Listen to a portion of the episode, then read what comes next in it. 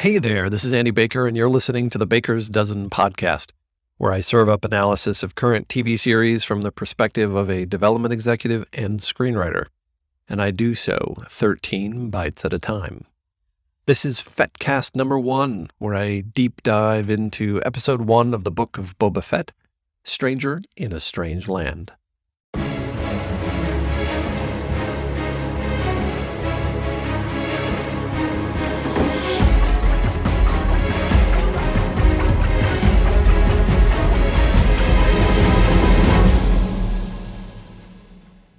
All right, so before I get uh, right into the analysis, I just wanted to give you a little bit of background for those of you who haven't been listening to my Wheel of Time podcasts, and specifically background when it comes to me and Star Wars. I, am not upset, although I really enjoyed The Mandalorian. I watched Rebels and Clone Wars. I've obviously watched all of the movies. I am old school in that I like the original trilogy.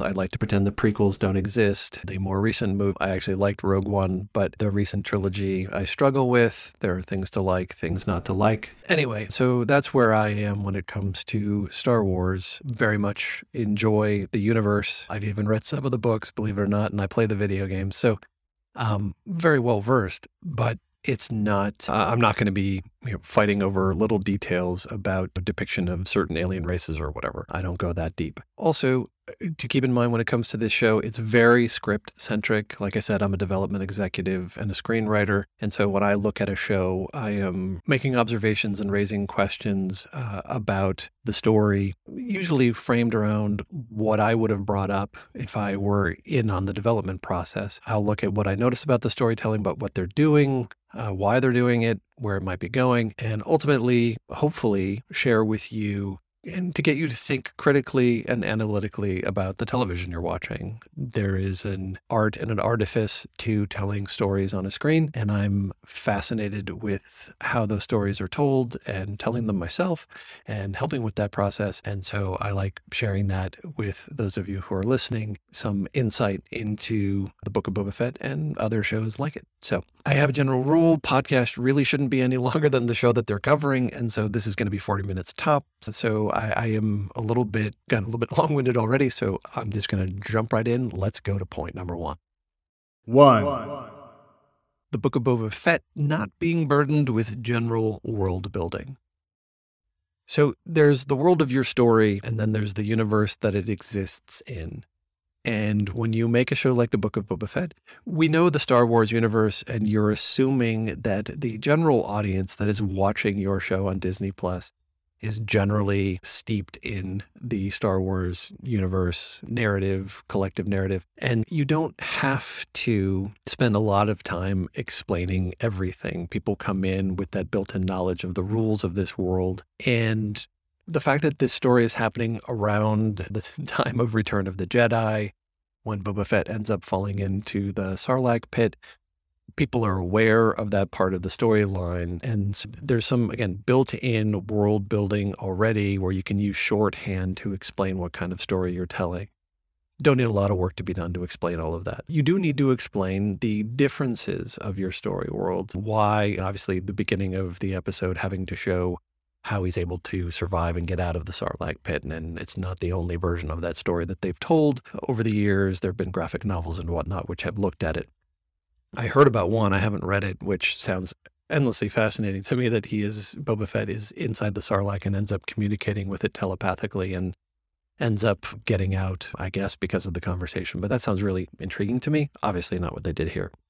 Anyway, we're going to go into this with questions like how is Boba Fett taking over Jabba's empire? And and you need to explain those differences, but you're not going to have to explain as opposed to a show like Wheel of Time, okay, who are these characters in relation to one another and the use of magic in the world and all of that again, people come to the Star Wars universe with a bunch of built in information. It makes it a little bit easier to tell your story. That said, you are also burdened by that history, that everything has a weight to it.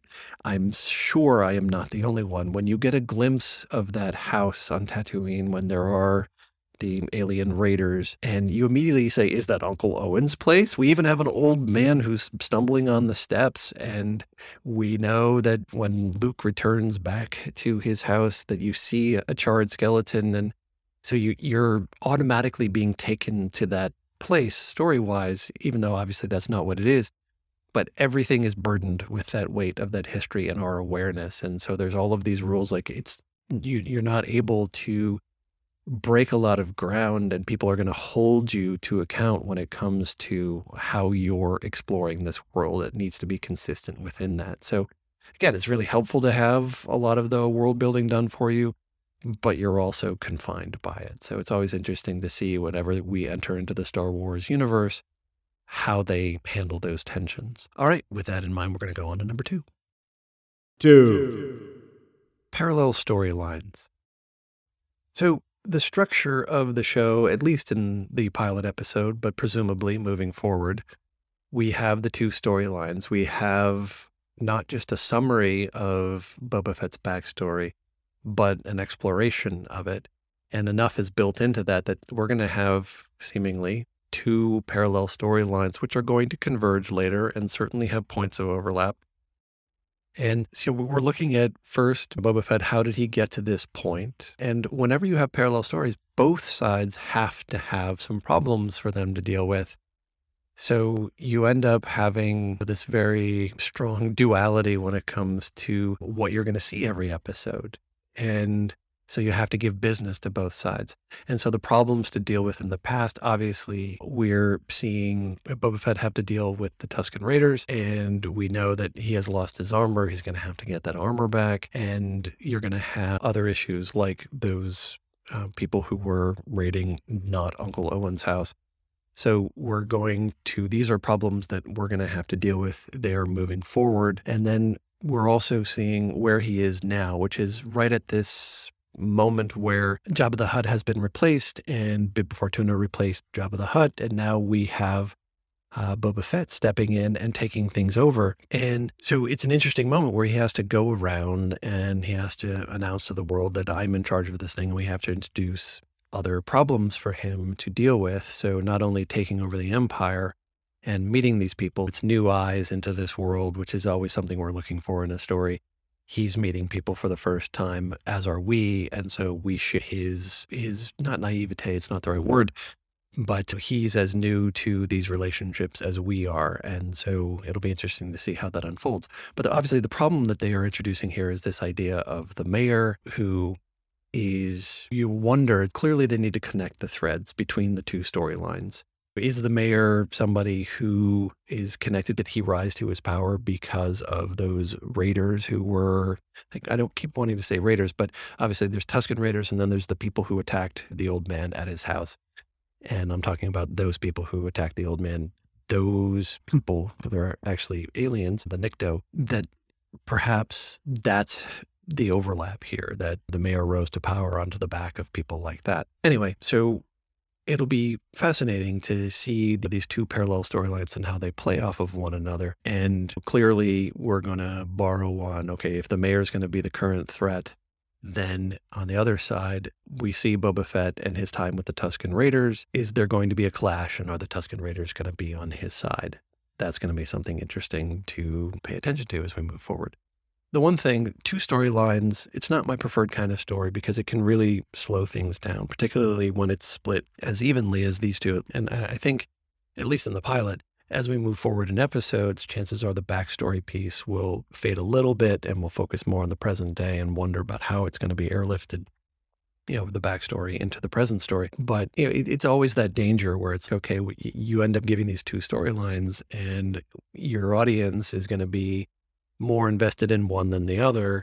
And it's just when they're really interested in the story moving forward, suddenly they're going to go back to the backstory. And obviously, the backstory gives a lot of weight and a lot of you know potential narrative and thematic heft.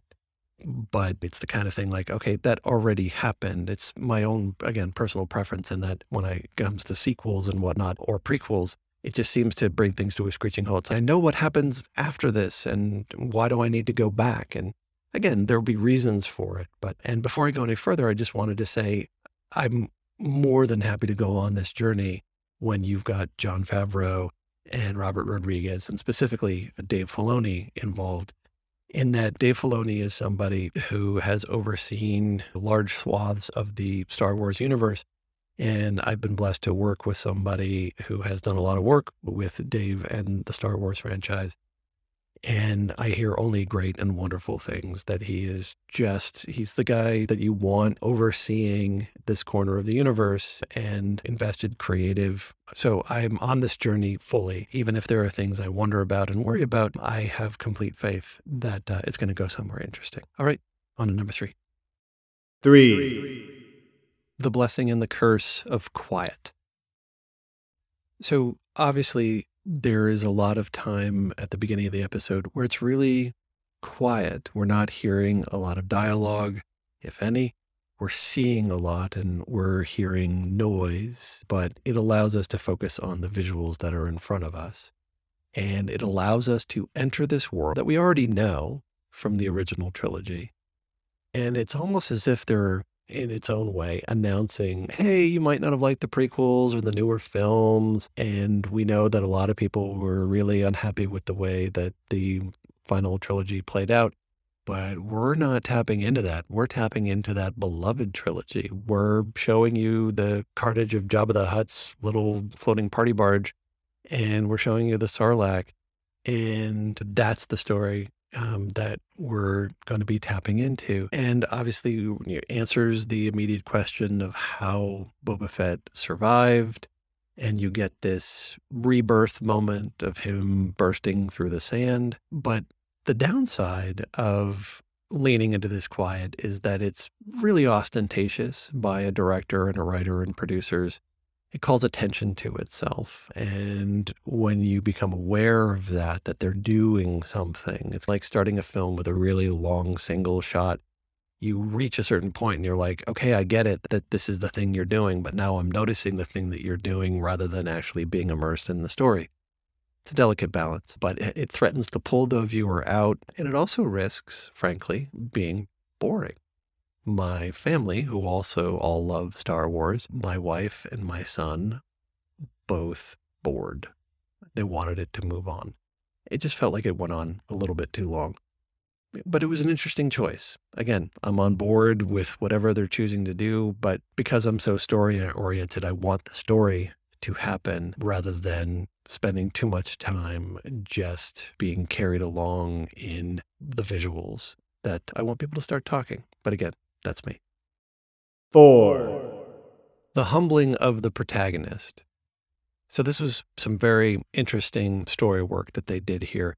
In that, if there's anything that we know about Boba Fett, is that he's a badass, that he's dangerous. And we've learned more about Mandalorians thanks to The Mandalorian. And how do you deal with a character who's supposed to be that incredibly capable right out of the gate if you want to humanize him and as we'll talk about later, explore his personal code and make it seem like other people stand a chance against him. You have to humble him, which is what they've done. So it starts off, he's almost dead. We have the Jawas taking his armor, creating a sort of mini side quest where he has to get all of that armor back. And then, but then later he ends up getting beaten by the group of Tuskens. And on the plus side, again, it allows us to see okay, he's coming from this place that he needs to rise from, which is good. I was a little frustrated personally that the fight, the way it was staged, it's one thing for Boba Fett to be physically weak. He is, he's recovering from nearly dying. But he's doing things that you don't associate with Boba Fett and a Mandalorian. He's doing dumb, off balance lunging attacks. He's not being tactical. It is no longer about him being physically weak. It's about him making poor choices and it undercuts the character, which I didn't really understand why they were going down that path. He could still lose while being really smart. Although, and again, it does establish that he can't beat everyone. And we know that he's doing this when he's barely alive.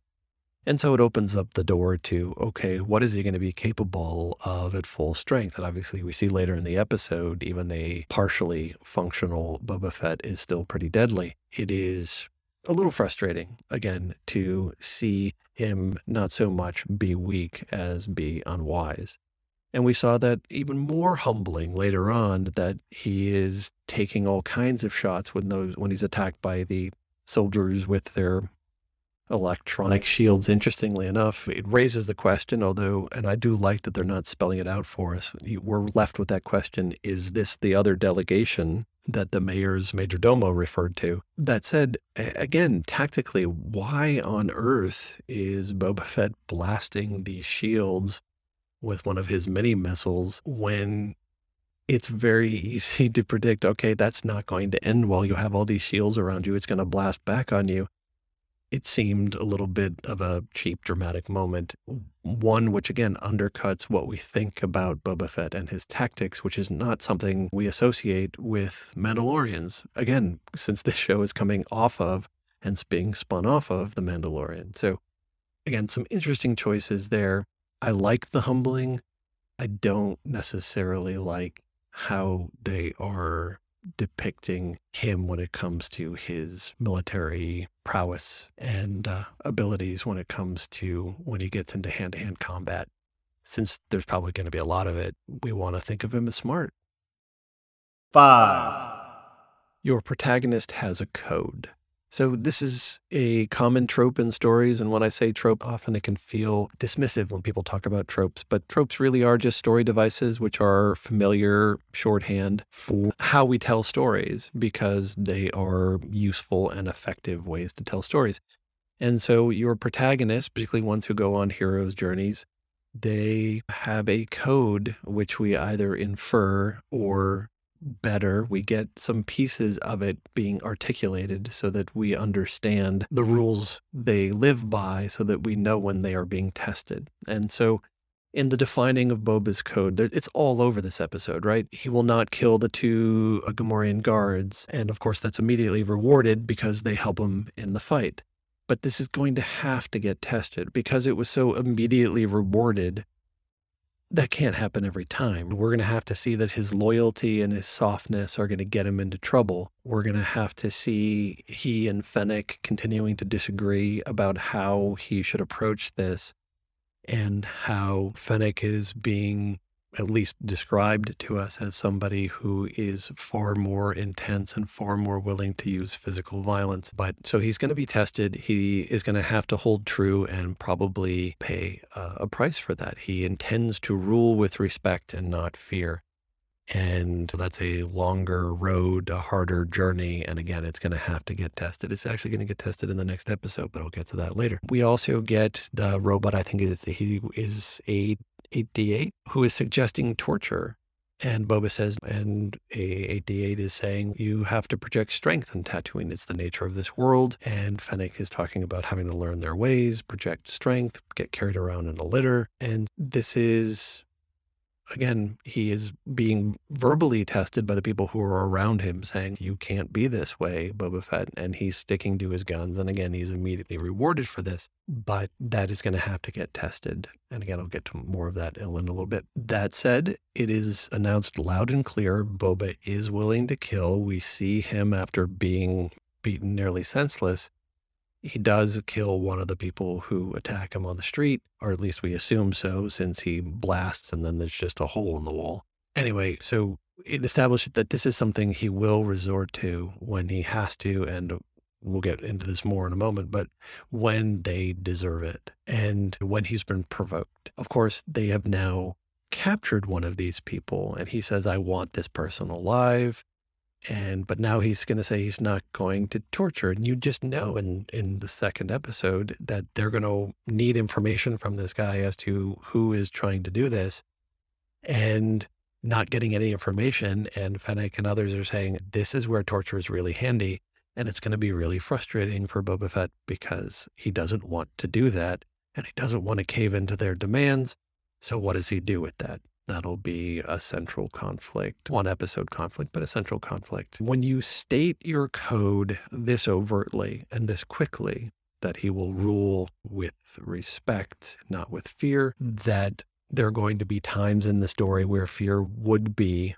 much more effective in the immediate short term, but he can't do that. Like for your hero to be heroic, for your protagonist to be the one that we empathize with and maybe sympathize with, when he says this is his code, we will hold him to true account if he doesn't live up to that code. We will think less of them. And that's not why we watch a story, certainly a story like this one. And so he's going to have to stick to his code. And obviously, Mandalorians have very strong codes.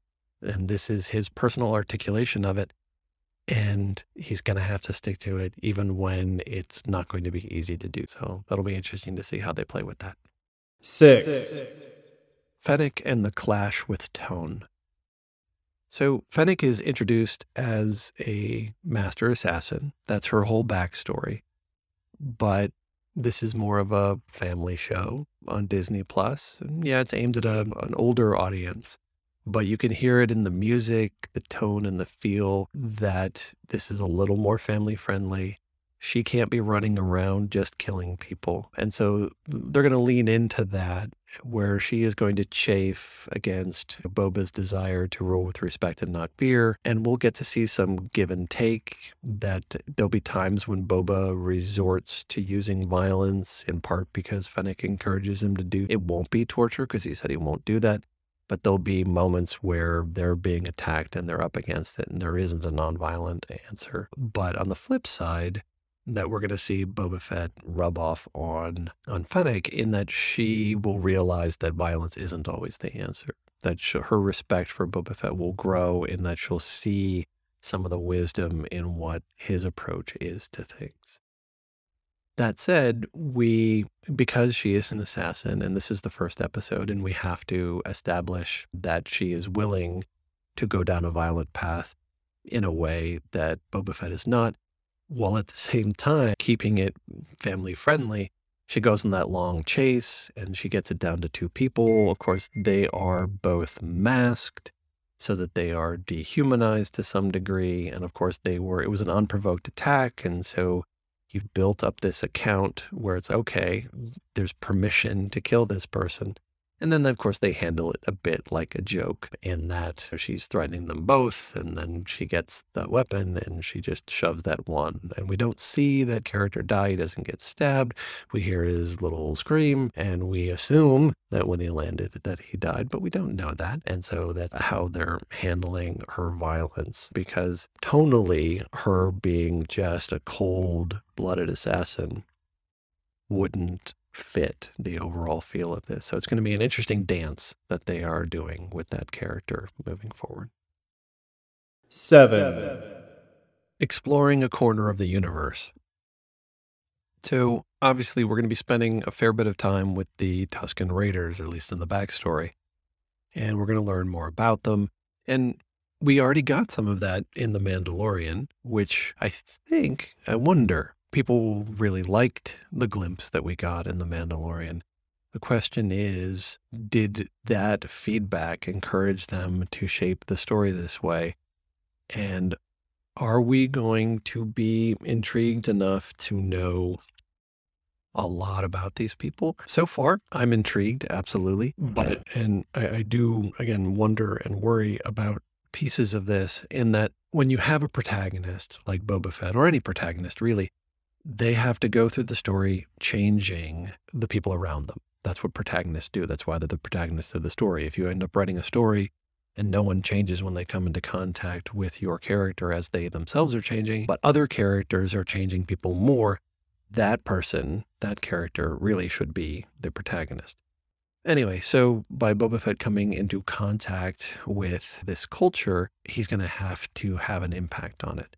And I, I did find it interesting. We're getting some complexity here where, you know, this idea of the, or these clearly it's a rites of passage that these kids who live in this very harsh existence they are that the Tuskens end up finding people and the kids have to beat them up because again that's part of their rites of passage to learn how to fight and how to deal with the harshness of this world but anything we learn about the Tuskens now it, it ripples back and alters our understanding about what we saw. I, I just remember being a little kid seeing what were then the Sand People and wondering and fearing. Like uh, one of my most palpable nightmares as a child was when the Sand People were attacking Luke, and that just got into my head because they were so scary and so strange. Anyway, this is going to alter our understanding of that. And I, I find that to be interesting, but you know, I wonder about the impact of things like that. But also, I do wonder if we're going to spend so much time in this world, investigate sections of the Star Wars universe that we have visited before? Are we getting enough that's new? Are we getting enough that's novel and interesting? At one point, at what point might we tire of learning about Tusken Raiders? At what point do we not want to know anymore? Do we want to get to something? I don't have an answer to that. It's just something I think about when we're spending some time here with them. Also, we're going to end up with that dynamic of give and take that the that Boba Fett is going to learn to respect their ways and understand them and they in return are going to see him and how his approach is going to have to rub off on them in some way, shape, or form. Again, he's the protagonist. He's going to have to change the people around them. And is it going to be that don't go and get random people and just beat them up? That's not fair and that's not kind. And then the Tusken Raiders are going to follow that? Is their culture going to be irrevocably altered by having come into contact with Boba Fett and his approach on things? I don't know, but that's a prototypical story design. There's going to have to be some give and take here. And we've already seen it in that at the end, you have the leader handing him the water. Okay, you are letting our child come across as a hero. And I know full well that this child did not do that, killed this creature, but I appreciate your approaching it that way. Again, so there's going to be some give and take back and forth. So I'll be very curious to see what that impact ultimately is and, and where they go with that. Eight. The Rodian who rats him out.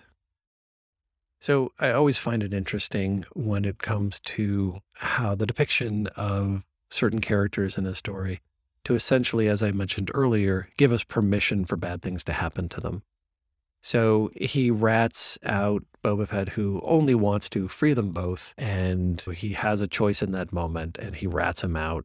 And that gives us, it inclines us to think, okay, we don't care what happens to this guy. And the this is all about the tone of the show and the characterization of Boba Fett that we're going to see this happen over and over again. This, okay, an accounting of this is why this character deserves to die. And it's a very hard balance to strike when you're talking about a bounty hunter who works with an assassin that violence is a part of his world and a part of what we expect out of him. And, but again, like people are going to have to deserve it whenever he dishes out any pain. So Boba Fett is going to, he's going to resist killing. He told Fennec to bring that person back alive. And he's going to get tested along these lines, but ultimately, again, family show, they're trying to soften Boba Fett. He apologizes to the dog, the massive, the dog-like creature. He offers to rescue the Rodian. He doesn't hit the kid when he tosses the kid onto the ground. All of these things are, again, this is an overt display of Boba Fett's personal code. Is this the kind of code that you would imagine Boba Fett had when we met him in the original trilogy? Again, bounty hunter works with an assassin. I, not really. But again, this is the tone that they're choosing to use for the show. And as if that wasn't all enough, that when Boba Fett is talking with the Rodian when they're chained up just before the monster attack, and Boba Fett's complaining, and then the Rodian ends up yelling at him in his Rodian language, and ultimately making us feel like, oh, you deserve what's coming to you. And just a, a, weird thing to point out, but it's also a little bit uncomfortable in that just in the world of Star Wars, the stormtroopers slash clones and robots work is that you can have mass carnage without feeling really guilty about it. Again, that's part of you know being a franchise that also appeals to kids. That there's death everywhere, but it doesn't really look like death. And then in this moment, it's a pretty intimate death that the Rodian experiences, but it's okay to do that to an alien in a way where if it were someone more humanoid, they might resist showing what they showed. And it's just an interesting aspect of this. I guess the equivalent of a Star Trek red shirt would be exactly like the Rodian, a an alien who is not kind to our protagonist, who you know brings his fate upon himself those characters you can kill off doesn't matter it's uh, just an interesting way for the writers and producers to have death in the world but not have it be so off-putting and troubling that some older kids can't watch it with their parents. Nine. Defining your story world with the rule of three. So I love this whole sequence, not so much because the sequence itself was entertaining, but there was just so much information to glean that when we have the three people who are coming as supplicants to Boba Fett in his role in having taken over the Hutt Empire, the first one that comes through is the, I think it's an Aqualish. Uh, I don't even know if I'm pronouncing that correctly. And it's handled with humor. Humor is a part of this world where the alien offers the money and gives a speech, and Boba Fett just sits there listening to it and then finally says, Did you catch any of that? And she returns it's something about friendship and he, him saying that, wow, we really need a protocol droid. All very humorous. And this is a part of the tonal approach. This is very Disney when it comes to Star Wars. And again, family friendly. Then we move on to the Trandoshan. And it's such an interesting dynamic here where we have uh, Boba Fett saying, well, I used to work for him. And so there's a connection there always pay attention when they bring this stuff up. Clearly, it's going to be used later. And we have him saying, May you never leave Mos Espa. As soon as they you address the issue of leaving Mos Espa, they're going to have to talk about leaving Mos Espa. This is going to have to be perhaps an aspect of the story moving forward. We even had a comment later on in the episode from the backstory where Boba Fett is saying that I, if we can get to Anchorhead, I can get us off world. So you're talking about off world, that Tatooine is not the be all end all. And you have to wonder is this where the season's going to end uh, with Boba Fett leaving Tatooine and leaving someone else in control of this area or letting them run themselves? That'll be an interesting thing to see unfold. But then the third supplicant or non supplicant, this time, the Twi'lek, the mayor's major domo, clearly a source of conflict, but they do soften it somewhat by saying he's supposed to pay me, and Fennec saying, Shall I kill him? And of course, a reiteration of the code no, you can't kill him. And of course, on his way out, the major domo says a delegation will be coming in the near future. And again, as I mentioned before, are we meant to believe that the people who attack them in the street, that is the quote unquote delegation? Very interesting way to set up this scene that all three of them are important in their own way, tonally, narratively, providing conflict very well shaped scene. And it's the law of three. You have to follow the rule or law of three. You don't have one person come in and be a supplicant, two, not quite enough. You need three, and they all need to serve a different purpose. Beautifully done. 10. Small pieces of the world. Just some other things that I noticed that I just have tucked into the back of my head when it comes to as the story unfolds. I'm very fascinated to see what they're going to do with Garsa Fwip in that this is going to be a relationship over the course of the story. Is she bad? Is she good? Is she going to be a potential love interest? She pays her tribute way too easily. What's up with her? We're meant to wonder. It seems like they might toy with some flirtation there. She may seem like she's good, but then she ends up having to appease the mayor too, and she's going to be caught between those two things very interesting to see what they end up doing with that character. Also, the Nikto aliens from the backstory. Clearly, we're going to explore that as to who these people are, who they work for, what do they want, and how that's going to affect the present day story. So, these are the things that I'm paying attention to and really looking for clues in the second episode as to precisely where they're going to be going with this. 11. No magic. Now, I'm very curious. This is one of the issues when you step into the story world of Star Wars, into this universe where we know there is magic.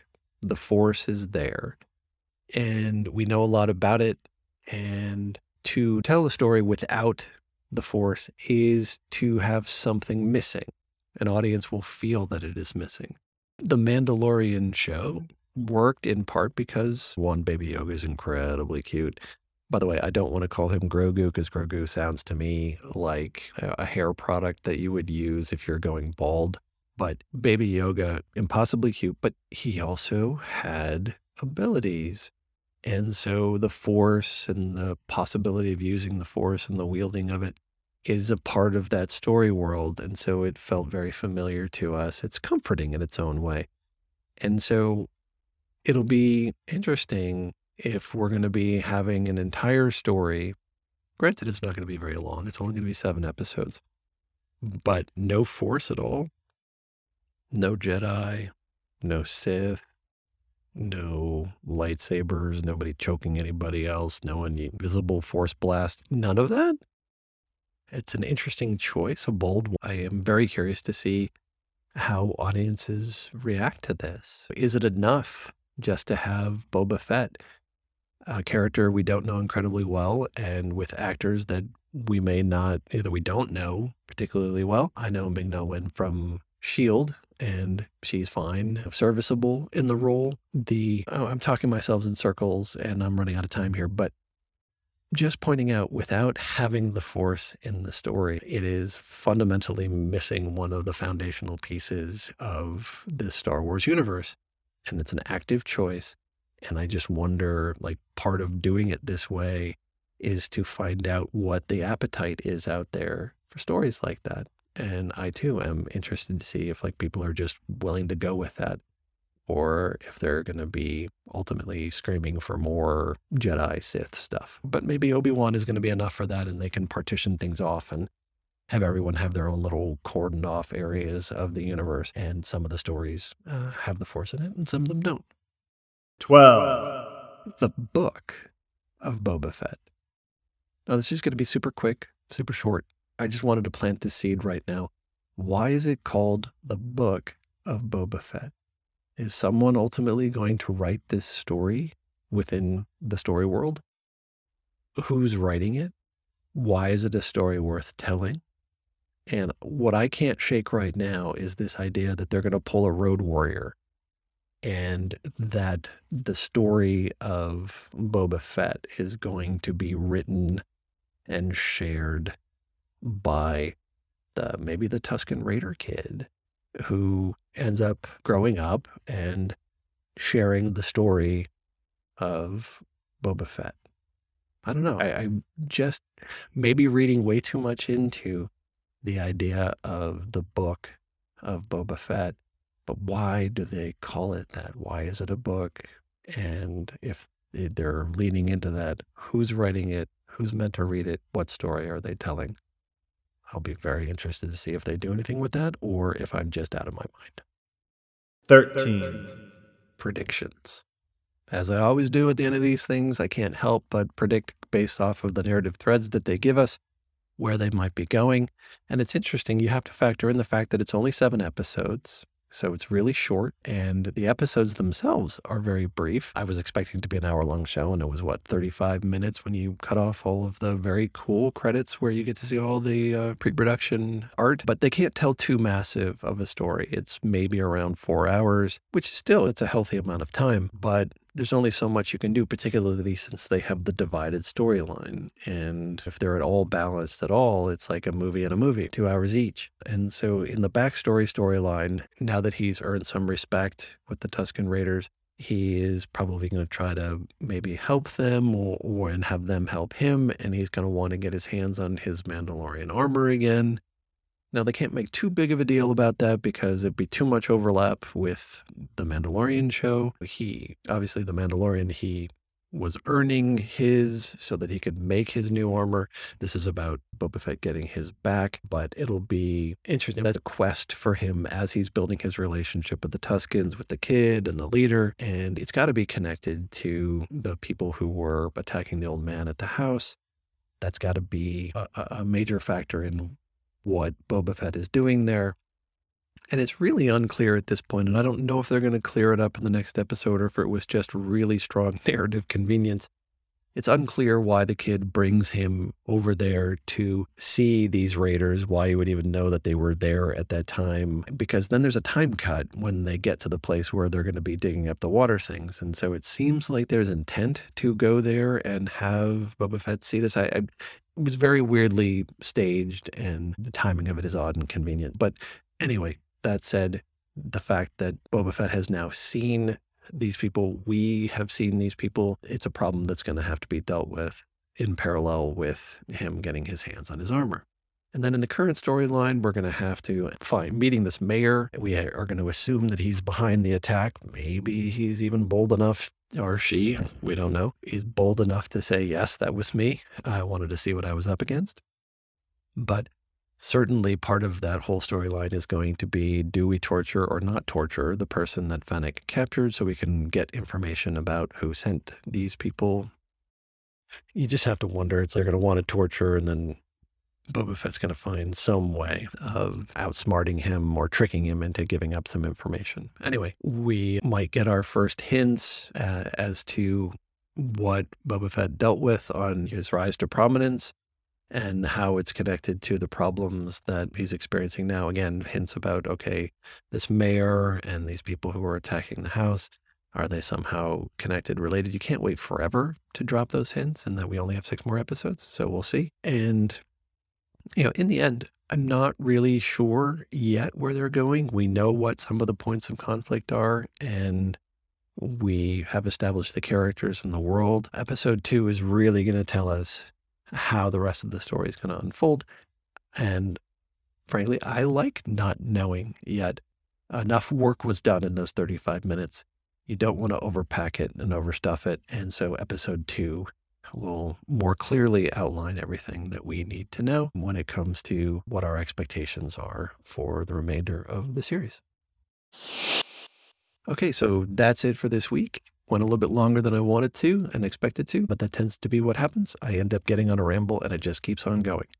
So if there's one thing that I could ask of you, if you made it to this point in the episode, it is to spread the word about this podcast. If you learned anything interesting, if you heard anything that made you see the episode in a new and interesting way, tell other people who are fans of this show and of Star Wars to check it out.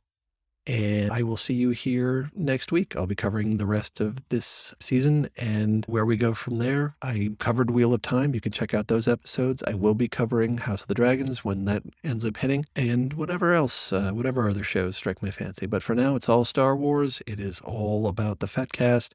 So hope you enjoyed, and I'll see you soon.